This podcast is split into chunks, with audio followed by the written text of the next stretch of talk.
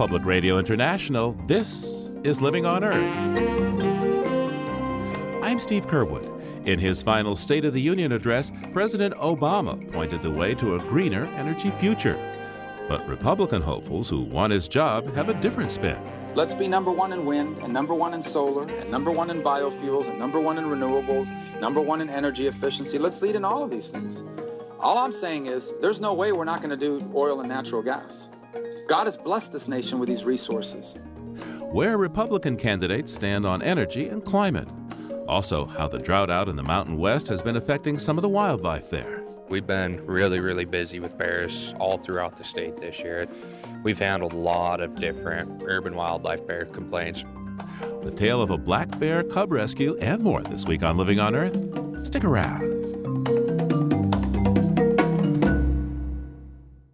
Support for Living on Earth comes from United Technologies, innovating to make the world a better, more sustainable place to live. From the Jennifer and Ted Stanley studios at the University of Massachusetts Boston and PRI, this is Living on Earth. I'm Steve Curwood. In just about a year, America will inaugurate a new president. And on the eve of the first caucuses and primary elections, candidates are furiously battling for votes. Coming up, we'll check what the Republican field has to say about the environment, especially climate change. But first, let's take a look at some of the green legacy that outgoing President Barack Obama hopes to leave. And to do that, I'm joined now by Peter Dykstra. Peter used to run the environment desk at CNN and now reports and edits for Environmental Health News and the DailyClimate.org. And he usually talks with us about what's going on beyond the headlines, but today he's here to talk about Mr. Obama's last State of the Union address that the president delivered on January 12th. Hi there, Peter. Well, hi, Steve. You know, over the years, I've listened to a lot of State of the Union messages from a lot of different presidents, and any mention of energy and the environment is usually shoved to the back of the speech in the middle of a long list of platitudes about other things. But President Obama got into climate change and science fairly early and fairly often. 60 years ago, when the Russians beat us into space. We didn't deny Sputnik was up there. We didn't argue about the science or shrink our research and development budget. We built a space program almost overnight, and 12 years later, we were walking on the moon.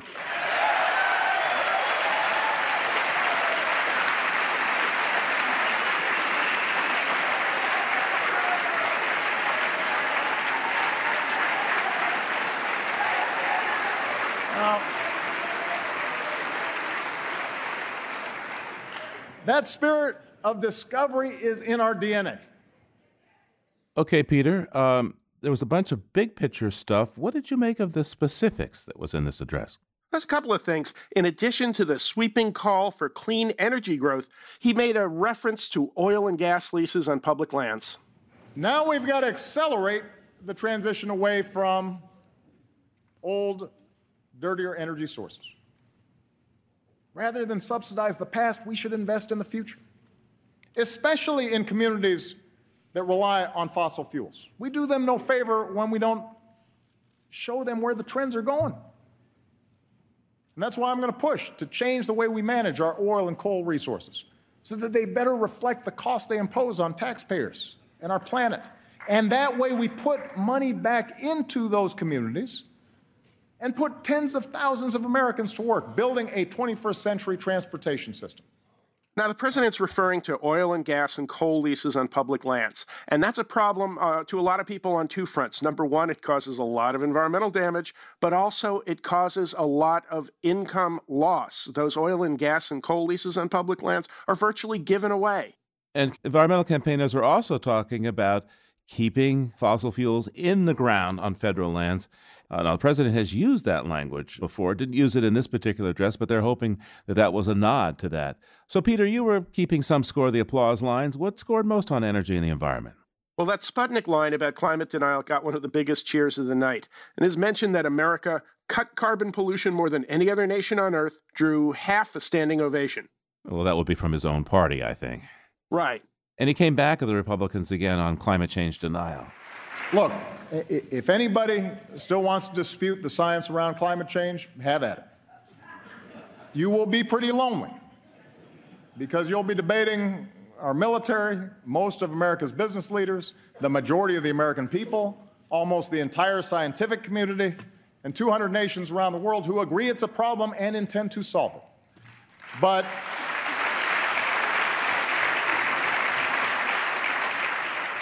But even if, even if the planet wasn't at stake, even if 2014 wasn't the warmest year on record, until 2015 turned out to be even hotter. Why would we want to pass up the chance for American businesses to produce and sell the energy of the future?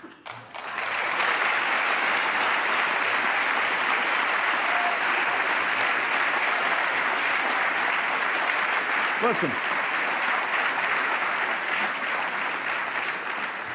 Seven years ago, we made the single biggest investment in clean energy in our history. Here are the results. In fields from Iowa to Texas, wind power is now cheaper than dirtier conventional power. On rooftops from Arizona to New York, solar is saving Americans tens of millions of dollars a year on their energy bills and employs more Americans than coal in jobs that pay better than average. We're taking steps to give homeowners the freedom to generate and store their own energy, something, by the way, that environmentalists and Tea Partiers have teamed up to support. And meanwhile, we've cut our imports of foreign oil by nearly 60% and cut carbon pollution more than any other country on earth.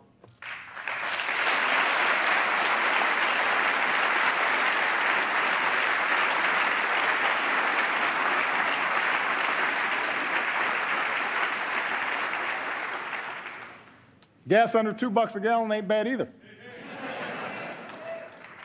You know, he sort of took a bit of a victory lap with that gloat about $2 gasoline prices, which around my house are actually about $1.72 right now. Hey, Peter, now you're gloating, but uh, the president shouldn't really take full credit for those low prices, or for that matter, get blamed when they're high, right? Uh, yeah, the president of the United States doesn't necessarily have control over global oil prices. But that line was a little bit of a payback for past Republican State of the Union responses, where President Obama got blamed for higher prices. That happened in the 2010 response and again in 2014. But what Obama did is posed energy as a business challenge, and he did that in one other area as well. He used the space race analogy for another related issue the fight to cure cancer, which he put Joe Biden in charge of. You know, last year, Vice President Biden said that with a new moonshot, America can cure cancer. Last month, he worked with this Congress to give scientists at the National Institutes of Health the strongest resources that they've had in over a decade. Well,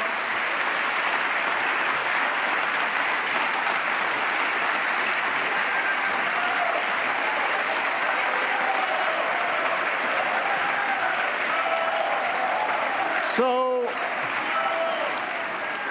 so tonight I'm announcing a new national effort to get it done. And because he's gone to the mat for all of us on so many issues over the past 40 years, I'm putting Joe in charge of mission control.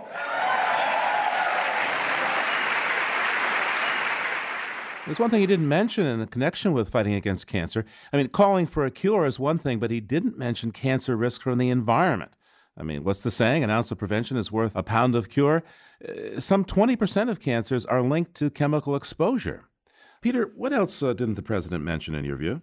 Well, there wasn't a word about any non climate or energy environmental issue. He could have mentioned, for example, that it's the 100th anniversary of the National Park System, something for everybody to be proud of. He barely touched on how many jobs are being created on clean energy. That could be something to gloat over. And not surprisingly, he didn't rub the Republicans' faces in the Keystone Pipeline rejection or rub his own face in previous State of the Union promises to introduce a cap and trade system for carbon. By the way, Peter, what did you make of the Republican response to the State of the Union from South Carolina Governor Nikki Haley? Governor Haley didn't touch on any climate or environment or energy issues. Maybe that's significant because there's been so much denial at the top of the Republican Party these days, and certainly among the presidential candidates. Maybe it's significant that she didn't mention it. But I want to talk a little bit about other past State of the Union messages. Okay. This month is the 10th anniversary of George W. Bush looking the nation in the eye and announcing that we are addicted to oil. What's happened since then? Imports dramatically down, SUV sales up this year with all that cheap gas, and the bottom line is we're still addicted. And here's one of my favorite numbers DOE says we drove just over 1 trillion passenger miles in the U.S. in the year 1971. In recent years, that's topped 3 trillion miles a year. That's 342 million miles every hour, almost all of it on petroleum and a little bit of ethanol. Whoa, what else? Well, Obama focused a lot on the lack of bipartisanship on every issue, but two past presidents, both Republicans, uh, focused on partisanship on the environment. In 1970, Richard Nixon said, Restoring nature to its natural state is a cause beyond party and beyond factions. And then he went on a five minute tear on protecting the environment that hasn't been repeated since by any president, including Obama. Then there's this one from 1984 and President Ronald Reagan. Preservation of our environment is not a liberal or conservative challenge, it's common sense. Good luck with that one in 2016, Peter. Well, yeah, and here's a couple other numbers from history that kind of show how bad the partisanship has gotten on environment. The League of Conservation Voters for decades has put together a voter scorecard judging uh, who's done a good job by their standards and who's done a bad job in voting on the environment. Back in the 80s, Democratic congressmen and senators it generally averaged in the around 50%, Republicans around 30%. That's a 20% gap, which is a big deal. But now it's not a 20% gap. It's more like an 80% gap, with Democrats scoring about 90% from the League of Conservation Voters and Republicans scoring about 10%. And here's one specific number that I think is really telling and maybe a little weird. In the 1980 League of Conservation Voters uh, congressional scorecard, there was a young Georgia congressman na- named Newt Gingrich who scored 50%. There was a young Tennessee congressman named Al Gore who scored 35%. Huh? Why did Al Gore have such a low score? It probably had a lot to do with the fact that there were energy issues involving the Tennessee Valley Authority and uh, areas around his district. But Newt Gingrich had a higher voting score on the environment than Al Gore did in 1980. Thanks, Peter. Peter Dykstra's with Environmental Health News. That's ehn.org and theDailyClimate.org. And there's more on this story at our website, loe.org. Thanks, Peter. Talk to you soon. Thank you, Steve. We'll talk to you soon.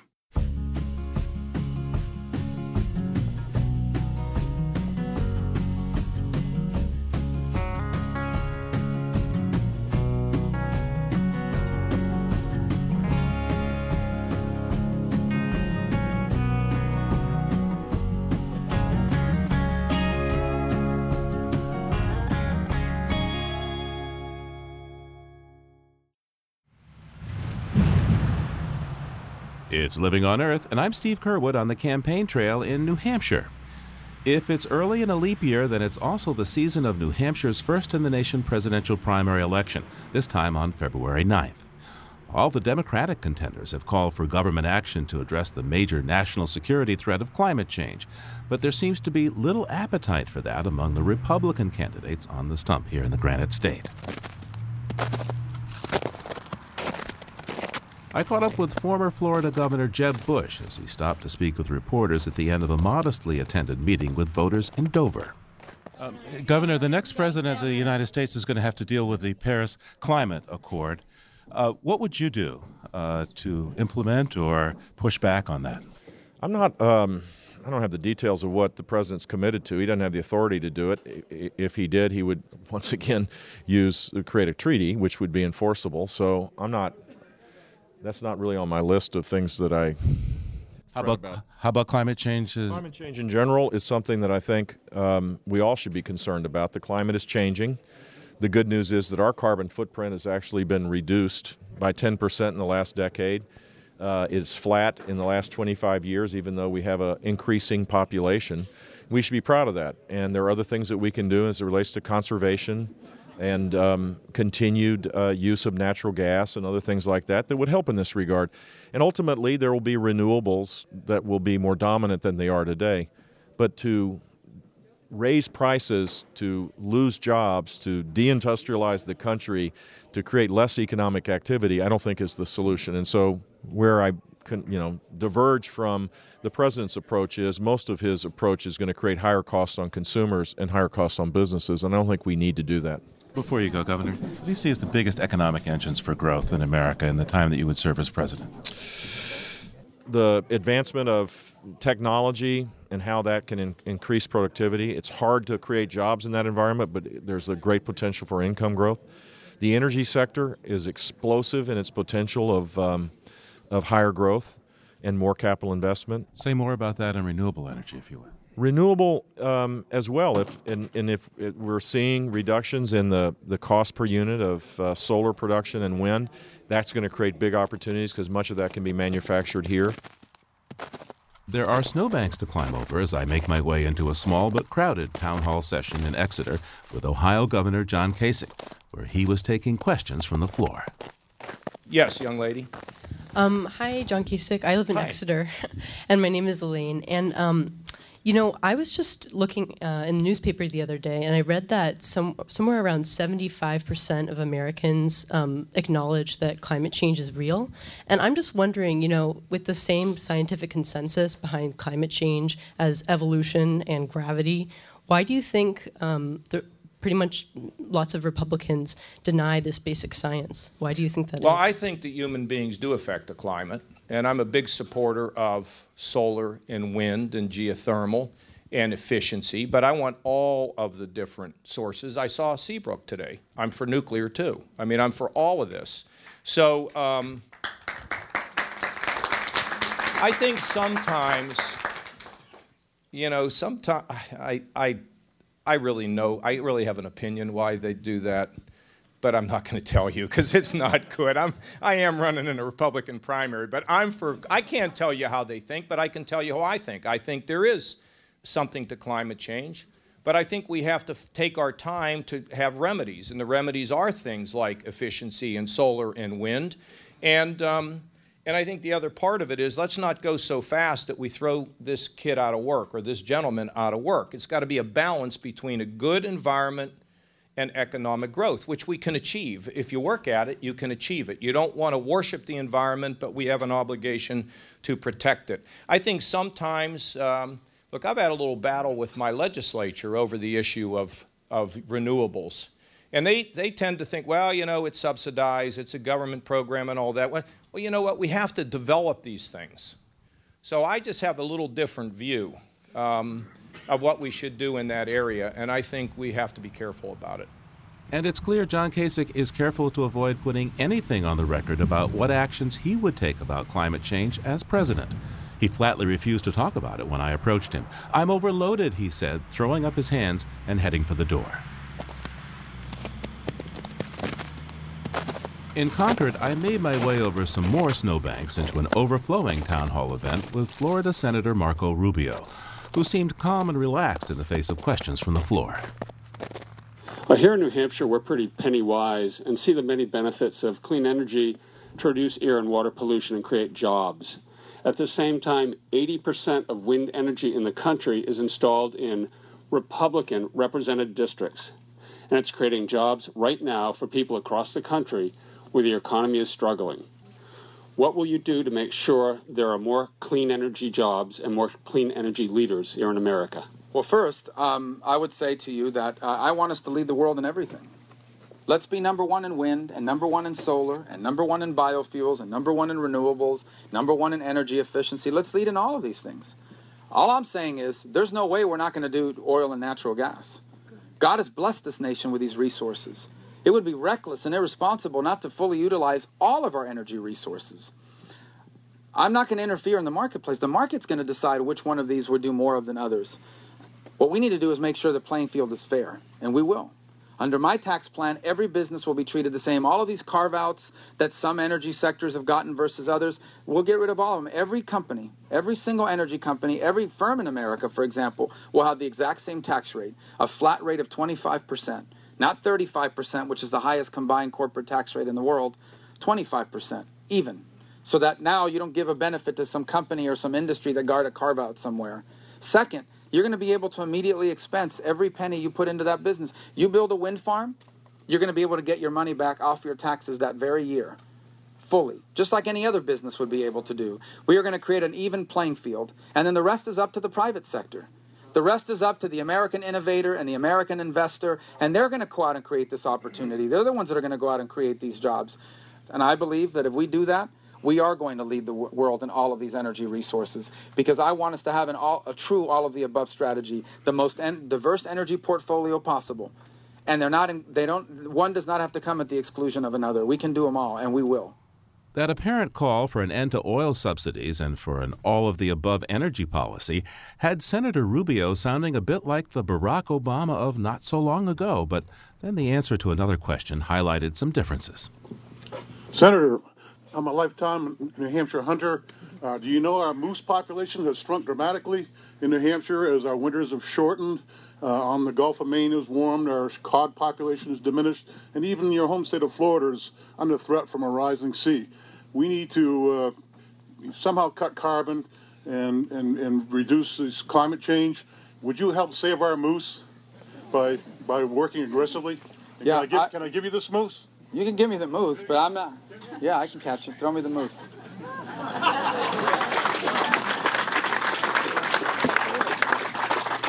I'm all for, for, for saving the moose, but I'm not going to destroy our economy.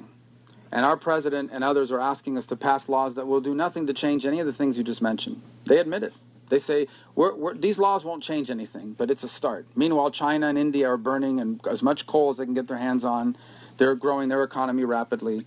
So the laws they want us to pass, I asked them. I you go, go ask the experts. What will the, how many degrees of global warming will this bring down? Oh, probably not much. What will it do to the rising sea if we pass the law you want? Well, it won't nothing for at least 100 years. And then I asked the economists, what will this do to our economy? Oh, it'll do harm. Struggling families that are already struggling to make ends meet, their utility bills could go up $50 a month.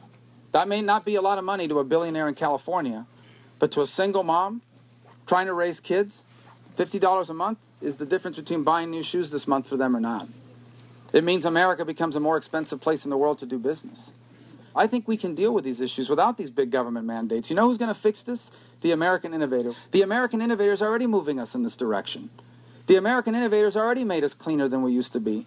The American innovators already made us more energy efficient than we used to be. Natural gas, by the way, is a clean source of energy. And all of these people were all for it.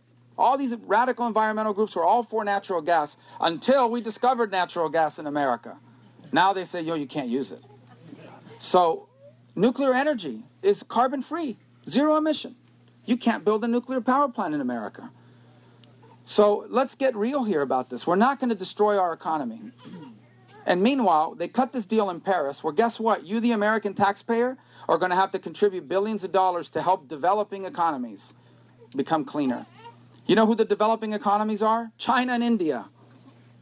When I'm president, we're not sending billions of dollars to help China and India, much less China and India with their energy industry. We're not doing it. Florida Republican Senator Marco Rubio speaking with voters in Concord, New Hampshire. Well, to get a broader perspective on how the GOP presidential candidates are handling climate disruption on the campaign trail, I'm back in the studio now to speak with Clare Foran, Associate Editor of The Atlantic. Clare talked to us as the presidential race was starting to heat up nearly a year ago. Clare, welcome back to Living on Earth. Thank you so much for having me. Now, when we talked to you almost a year ago, the, the race was just heating up, and you talked to us about the various Republican candidate positions on climate change. At the risk of a pun, what change do you see in that field? Well, I think that in the last year, a couple of themes have emerged. Last time I talked to you, it seemed like most candidates were willing to say that the climate was changing, but they just didn't want to necessarily say that human activity was to blame. In the mm-hmm. year that's followed, you've seen some candidates who are trying to stake out a more moderate territory and perhaps test messages around climate change that might resonate in a general election. These would be candidates like Jeb Bush, who has said in the last year that he's concerned about climate change, that, you know, it is something we should be thinking about, though he has still equivocated when asked exactly how much human activity is contributing. Carly Fiorina has also said, you know, yes, climate change is something we need to think about, but both Bush and Fiorina, as well as some other prominent Republicans have sort of suggested that perhaps this is something that the free market would best take care of. And then you've also seen candidates like Ted Cruz and Donald Trump take a different tack and, and sort of adopt rhetoric that is more inflammatory. Donald Trump, I believe, recently uh, referred to climate change as a hoax. Ted Cruz also has warned against global warming, what he says is alarmism. So you've seen sort of different responses in the last year. What did you think of the response of Jeb Bush to the notion that, hey, if he were president, he'd have to respond to the Paris Accord? He didn't seem to know so much about it, it felt to me. Yeah, well, I think that in the last couple of months, we saw sort of this historic Paris Climate Summit, uh, one of the most significant international steps to dealing with climate change. And, and what was really interesting is that a lot of the Republican presidential candidates didn't even really react even when that summit was going on and kind of in the aftermath of it. And I see Jeb Bush's response to, to being asked about that very much in the same vein. He's willing to sort of engage when pushed. And what he seems to be doing is essentially undermining what the president has attempted to achieve with the deal. You know, if you listen to what Bush was saying, he was trying to argue that the president really did not have the authority to go to Paris and to strike this deal, but he does not say what he would do. Yeah, Marco Rubio was fairly clear that when it comes to helping uh, developing nations, he's not aboard. Yeah, so Marco Rubio similarly, you know, offering a line of argument that, that many other Republican presidential contenders have echoed arguing, you know, there's a lot of other countries out there belching smog and, and pollution, and what can we really do? And perhaps the US should not be leading on this issue, which I think has the same functional effect of Jeb Bush questioning the legality of, of the Paris Agreement, it, it just suggests that the U.S. should not be taking a leading role in trying to corral other nations into making carbon reductions. What did you make of the sort of wink and nod that John Kasich had about how his contenders, uh, his opponents in the primary races, view climate? What do you think he was trying to signal with that? Kasich's been interesting to watch on climate change in the last few months because, so on the one hand, you have Kasich who's trying to position himself as a more moderate Republican, somebody who's kind of a voice of reason in, in a Republican Party that's seen Donald Trump kind of steal the spotlight away. But on the issue of climate change, in some ways, he's offered seemingly contradictory positions. And, and you saw that even in that exchange, you know, he sort of said, well, I support clean energy and, you know, I don't think we should worship the environment. I think we need to have a balance. But he's not necessarily clearly laying out what he thinks should be a plan of action. And Kasich has been interesting to observe in the Republican primary debates. In the there was a December Republican debate right around the time of the Paris Climate Summit and Kasich proactively brought up climate change and essentially said, you know, the administration is out there in Paris dealing with climate change. Well, that's not the right priority. We should be talking about ISIS and the threat of terrorism. You know, he wasn't even asked about climate change. And a lot of national security experts would argue that that's really not the way to be thinking about the issue because climate change can exacerbate national security threats. What about uh, Governor Christie and, and Senator Paul? To what extent have they moved since we talked a year ago? Well, I think that Rand Paul in the past has talked about the need to sort of make sure that the environment is protected, and he spoke about that in very general terms. And and Christie has has acknowledged the threat of climate change, but you certainly have not seen them proactively bringing this topic up. You have not seen them outlining any proposals, and I think it really just gets back to the fact that this is just a subject that candidates are seeking to avoid taking a stance that climate change is real and we need to do something about it, it doesn't play as well with the most conservative of Republicans as it does with moderates and, and independents. You know, I think it's been interesting to see how you really haven't seen moderators of most of the Republican debates asking about climate change either. These candidates are not being pressed. Now, Clare, we've seen polls saying that in a general election, a substantial majority of voters wouldn't support somebody who doesn't want to take action on climate change. So, how does that polling affect what these GOP folks are doing at this point in the campaign?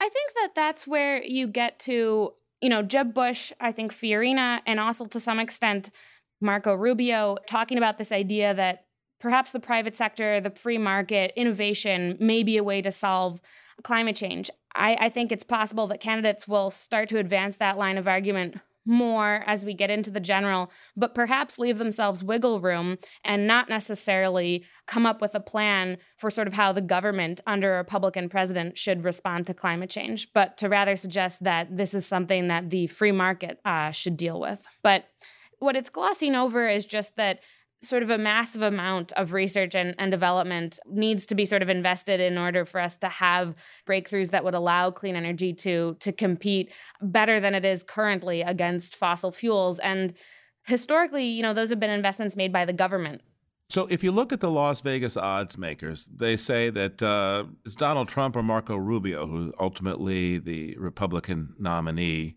And those same odds makers say that Hillary Clinton will be on the other side of the ticket. If that is indeed how the race plays out, to what extent do you think climate could influence the uh, much desired swing voters? So there's certain issues, you know, things like abortion in some cases and for some voters gun rights that people will vote for or against a candidate based solely on one position.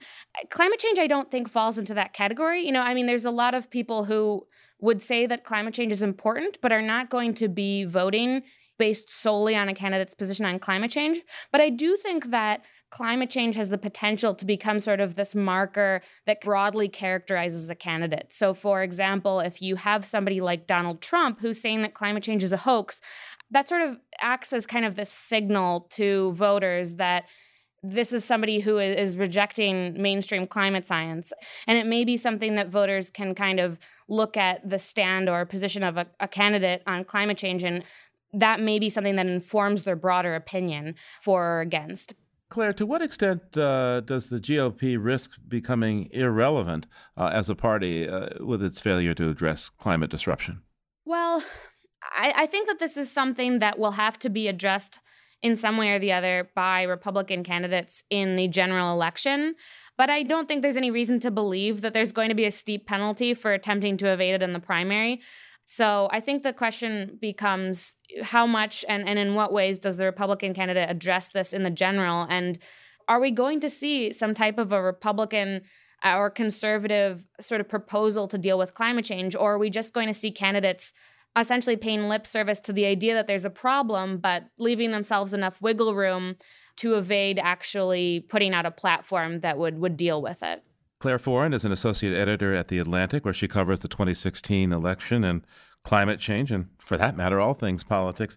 Thanks again, Clare. Thank you so much.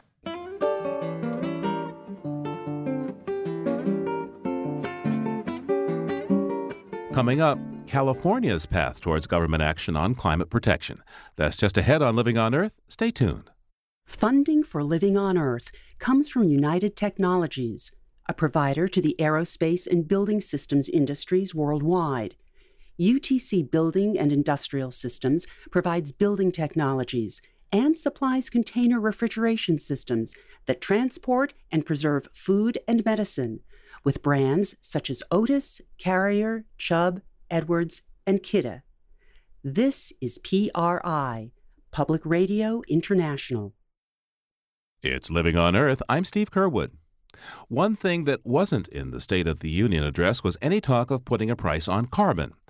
But even if a federal carbon tax feels a long way off, states, including California, have begun to move ahead with cap and trade efforts that do put a price on global warming pollution.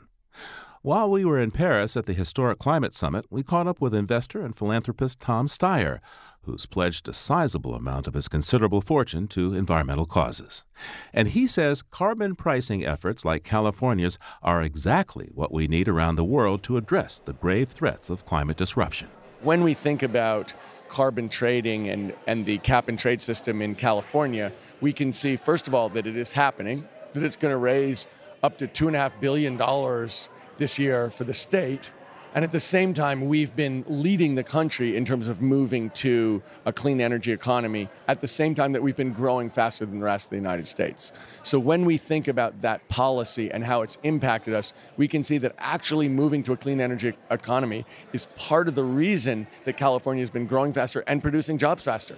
Do you have some numbers? I mean, how much has reducing carbon helped California's economy? One of the ways that we think that energy really impacts is in terms of jobs. You know, I think that there has been a false argument against moving to a clean energy economy, which is that if you do so, it will be a job killer. Actually, what we're seeing is A, that by the end of this year, we expect that there'll be up to 500,000 Californians employed in clean energy jobs. And in addition, we've just done a study within the last month that shows nationwide, if we accelerate the move to a clean energy economy, it will produce a net additional million jobs by 2030. So, in fact, the argument that moving to clean energy is a job killer is false. Not only does it create net new jobs, it also reduces energy co- costs across society and makes people's take home pays be higher. So, actually, what we're seeing in California is something that we expect to happen across the United States as it adopts clean energy. Politically, President Obama came here, a lot of enthusiasm, making a number of pledges, uh, wants to move the U.S. forward. At the same time, we have the Republican Congress, which is, as a whole, fairly uh, tentative, if indeed not skeptical, about dealing with climate disruption. How can the U.S. move forward at this time? Well, we are huge believers in democracy, and that means the people of the United States, not just the elected officials of the United States. And what we've seen over the last six months is an incredible move across the board for Americans, regardless of political party, to accept the idea that clean energy is the future and we should move faster towards it, and the idea that doing so will prevent climate change. So that means we've seen a 12% move by Republicans in the last six months, which is unheard of. So, really, when we think what has to happen is we think Americans, citizens, voters have to decide both that they agree with us that advanced energy is the future, which they do, and that it's important. And when they tell their people running for office that they insist that this happen, it will happen because people running for office pay a lot of attention to the voters. So we really think this is just a traditional exercise in democracy. The people have to be listened to and the people have to speak. Looking outside the United States, what needs to be done to help places like India, for example, which, yes, it may be the number three or number four world emitter with more than a billion people, but their per capita emissions make them, what, like number 134? How can India move forward in these times when carbon uh, use needs to be reduced? But that's all they have right now. The way that people around the world generate and use energy is going to be driven by cost and technology.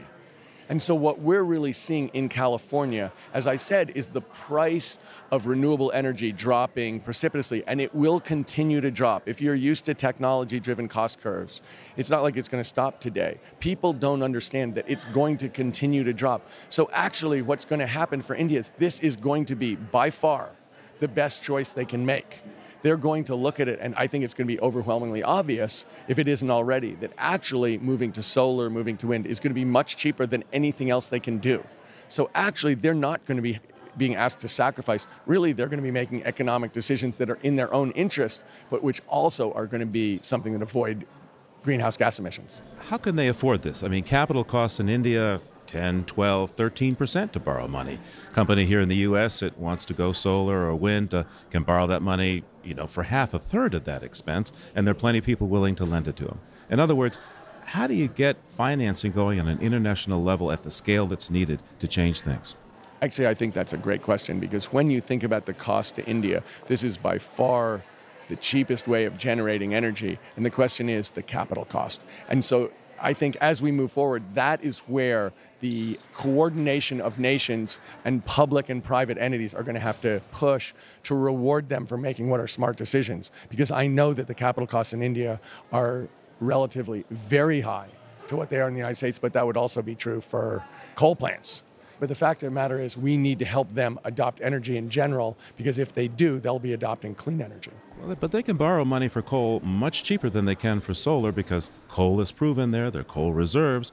Whereas they say, you know, the sun only uh, can be used uh, six, eight hours a day, and there's less willingness to lend for solar, for example, over there.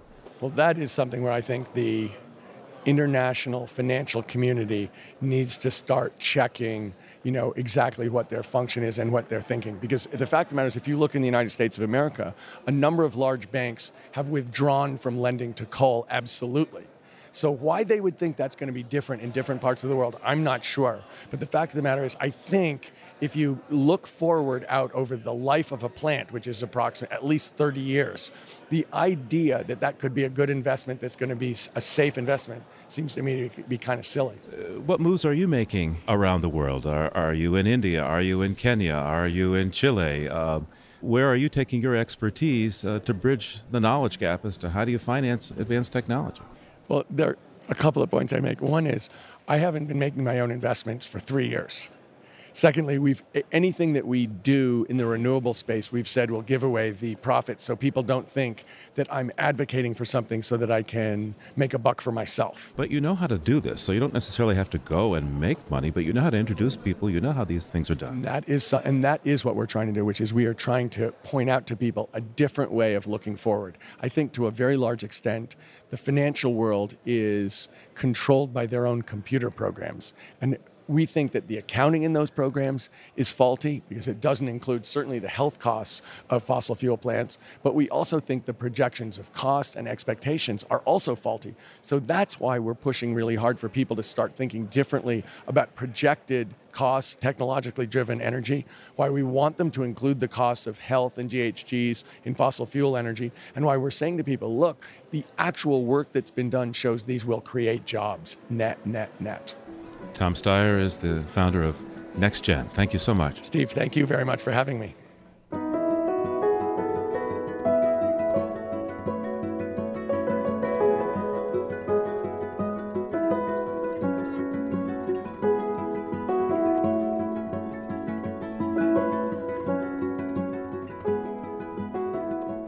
One topic in the news at the moment involves the question of how to share the resources of the American West. Wildlife there is often protected by authorities, but it's not always appreciated by locals when there are shortfalls. Reporter Clay Scott of Mountain West Voices brings us a tale of how game wardens in Montana cared for a lonely black bear cub. The hot, dry summer meant not a lot of berries, and that in turn meant that many bears had to forage far from their normal territory.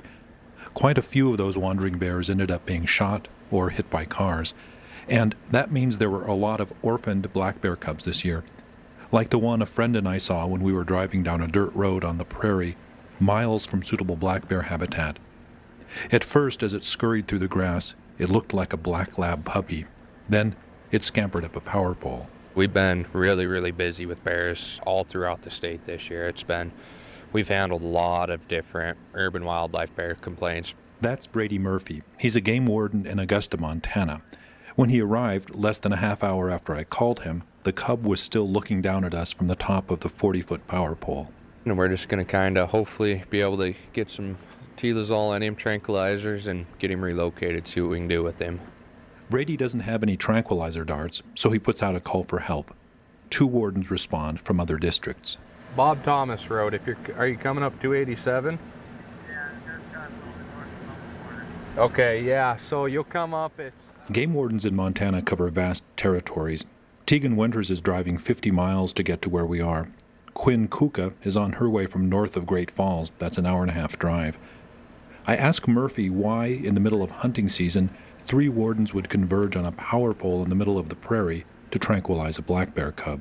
You don't do this job to get rich. You do it because you love the resources and you want to protect them, and you have that strong passion. Finally, the other wardens are here, Kuka has brought a dart pistol. Winters has tranquilizers.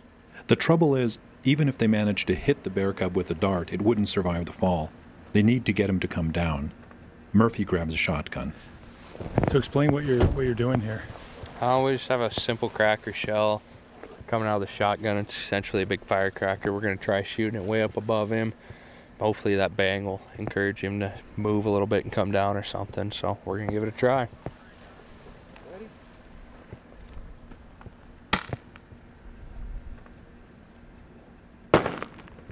At the explosion, the cub doesn't even flinch. We back up several hundred yards. The plan is to lure the cub down, then chase him up a smaller pole and dart him. Kuka has offered her sleeping bag as a kind of net to catch the cub as he falls. She's at the wheel of her pickup, and the rest of us are in the back. Murphy has the dart pistol at the ready. We watch the bear through the binoculars. At this distance, he's a black dot against the prairie sky. Finally, the cub straddles the pole and starts to move down. I think he's about down. We're close. I want him all the way down before we go up there. I'd rather him have him on the ground and we'll get him out in the field somewhere. Okay. I think he's down. Does it look like he's down? Good luck.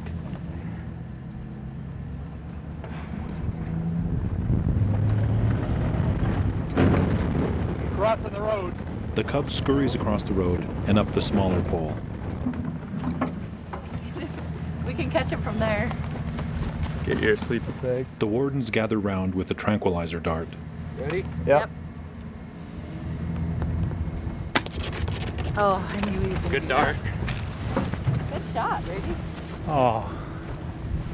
Good dart though. Good hit. Good hit.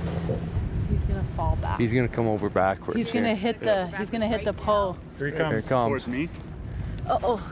Just wait. Hold on. The bear wobbles and falls. He's coming head first. Here he comes. Oh, Jesus. They rush to catch it. Oh, oh, oh, yes, you guys. Okay, just, just go, go, go, go, go, go. Unbelievable. We did it. They lay the cub carefully in the back of the pickup. It turned out to be a male, less than 25 pounds. He'll spend the winter at Montana Wild, the wildlife rehab center in Helena, and will be released next spring. For Living on Earth, I'm Clay Scott in Augusta, Montana. And we stay with bears for this next story. This time, it's a different bear of a color as different as night and day. We're up in the north of Canada, in Hudson Strait on the island of Akpatok, noted for its polar bears, as well as its precipitous 700 foot high limestone cliffs where the thick billed murre nest. They're a species of auk with stubby penguin like wings whose nests lure the great white bears who also live there. But as writer Mark Seth Lender observed, sometimes the bears seem to contemplate other potential sources of nourishment. He is big and white and perfect. That kind of polar bear a certain kind of hunter wants to see, mounted on a wall. All things being equal, you can be certain Bear's the one bringing all the trophies home. Two weeks and the fledgling thick-billed murre will begin to fall from their hard rock nests on Akpatok in the sheer limestone wall. Unable to fly, they will tumble five, six, seven hundred feet straight down, aiming for water. Lucky for the ones who make it, the others, manna and feathers. That's what Bear is waiting for. And Bear, no doubt, is tired of waiting. Up he goes, walking the loose detritus of the talus mound, the slope steep as an avalanche, though to Bear with his wide gripping feet the incline might as well be level ground. A hundred yards high, Bear sits down. He looks about, as if he's enjoying the view, though there is no view. Only the blank face of an ocean just as well admired from below, and with nothing to eat, there is nothing for Bear to do. No reason for the climb, the calories burned, this particular place, no apparent cause for Bear's demeanor, and that lolling, lazy look on his face. The plane curls round the corner, in close, wing high, not more than 30 meters between the vertical of the cliff and the fuselage, looking for polar bear, but entering the space from the wrong side. They had no way of knowing bear was there. Yet there he is. Right altitude, right attitude to look straight into the little windows like seal holes in the ice and the funny, chewy little faces pressed against the plexiglass. Nice. Very nice. And the Rolls Royce engines hit the red line with a growl that even a polar bear cannot match, and the plane levels out again and vanishes at a couple of 300 knots.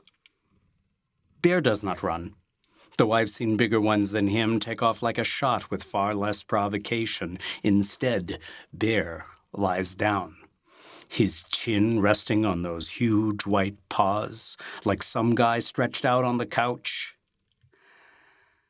Late in the afternoon, the same airplane makes another pass, same approach, same altitude, same distance off the cliff.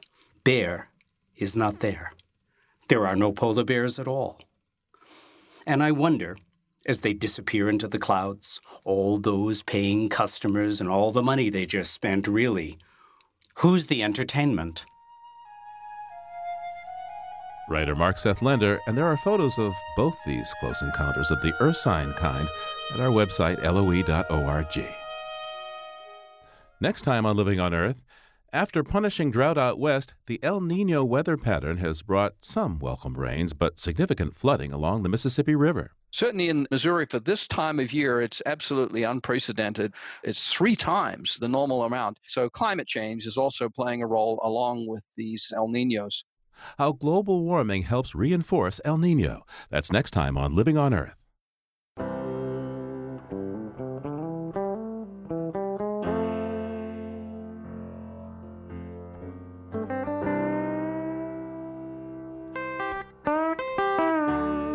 Living on Earth is produced by the World Media Foundation and brought to you with support from the University of Massachusetts Boston, in association with its School for the Environment, developing the next generation of environmental leaders.